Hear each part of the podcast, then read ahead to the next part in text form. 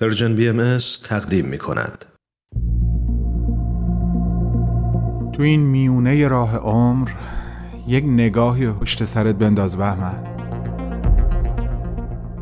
پشت سر. حرفای دلتو تو این نامه ها به اونها پر از یاد و خاطره ها و شادی ها دستیابی ها از آثارشون. خیلی از اون آدم ها دیگه تو این دنیا زندگی نمی کنن تأثیری که روی تو یا بشینی براشون نامه میشه. اما در عالم خیال نامه تو می‌تونی اونها رو براشون بفرستی. نامه هایی بدون تمر بدون تاریخ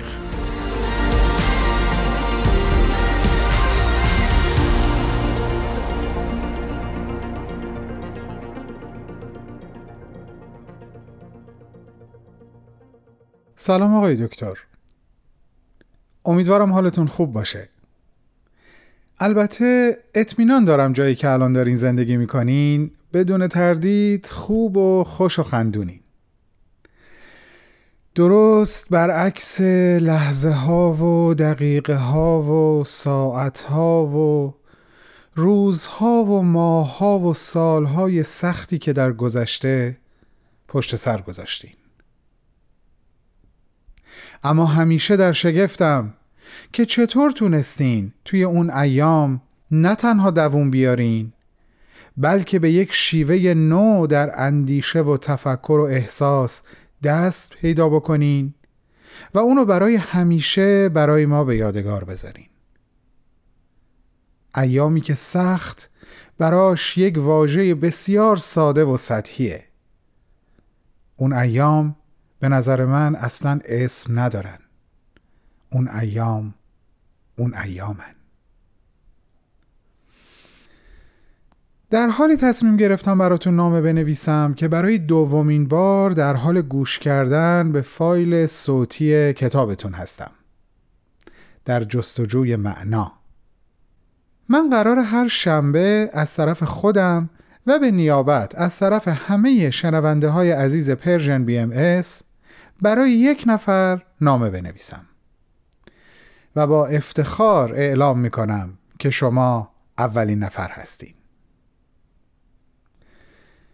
می‌دونین آقای دکتر گاهی با خودم فکر می کنم آدم معنای زمستون رو از کلام کسی که تو هوای سرد و زیر بارش برف مشغول کار کردن هست یه جور می‌فهمه؟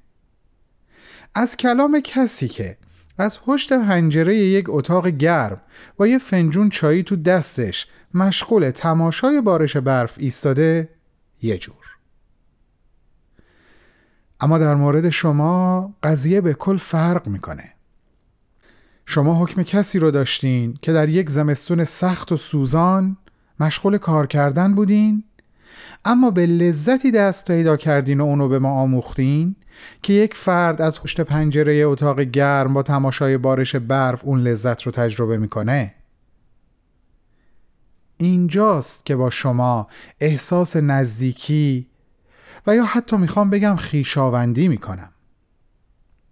یقین دارم خیلی از شنونده های ما هم با شما همین احساس صمیمیت رو دارن. و اونایی که تازه قرار شما رو بشناسن در یک مدت کوتاه به همین احساس دست پیدا می‌کنه چون ماها هم جزو انسانهایی هستیم که رنجهای زندگیمون نه تنها ما را از پا در نیورده و ناامید نکرده بلکه به خودمون و زندگیمون هم یک معنای ژرف داده.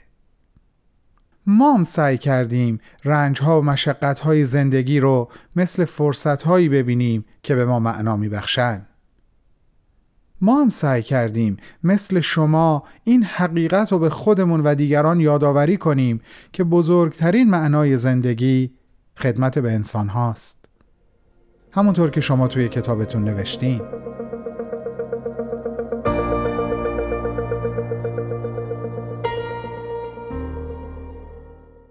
آقای دکتر دکتر ویکتور فرانکل عزیز به همراه همه عزیزانی که الان دارن صدای منو میشنون و حتی به همراه کسایی که در آینده قرار این برنامه رو گوش کنن گفتگو با شما رو ادامه میدم. دوست دارم بگم ما هم مثل شما دریافتیم که برای خالی نشدن از معنا تنها تنفرمون باید از نفس نفرت باشه و بس. ما هم مثل شما سعی می‌کنیم ببخشیم و با بخشیدن معنای بودن خودمون و دیگران رو غنیتر کنیم. همونطور که شما مأموران نازی اردوگاه آشویتس رو بخشیدین.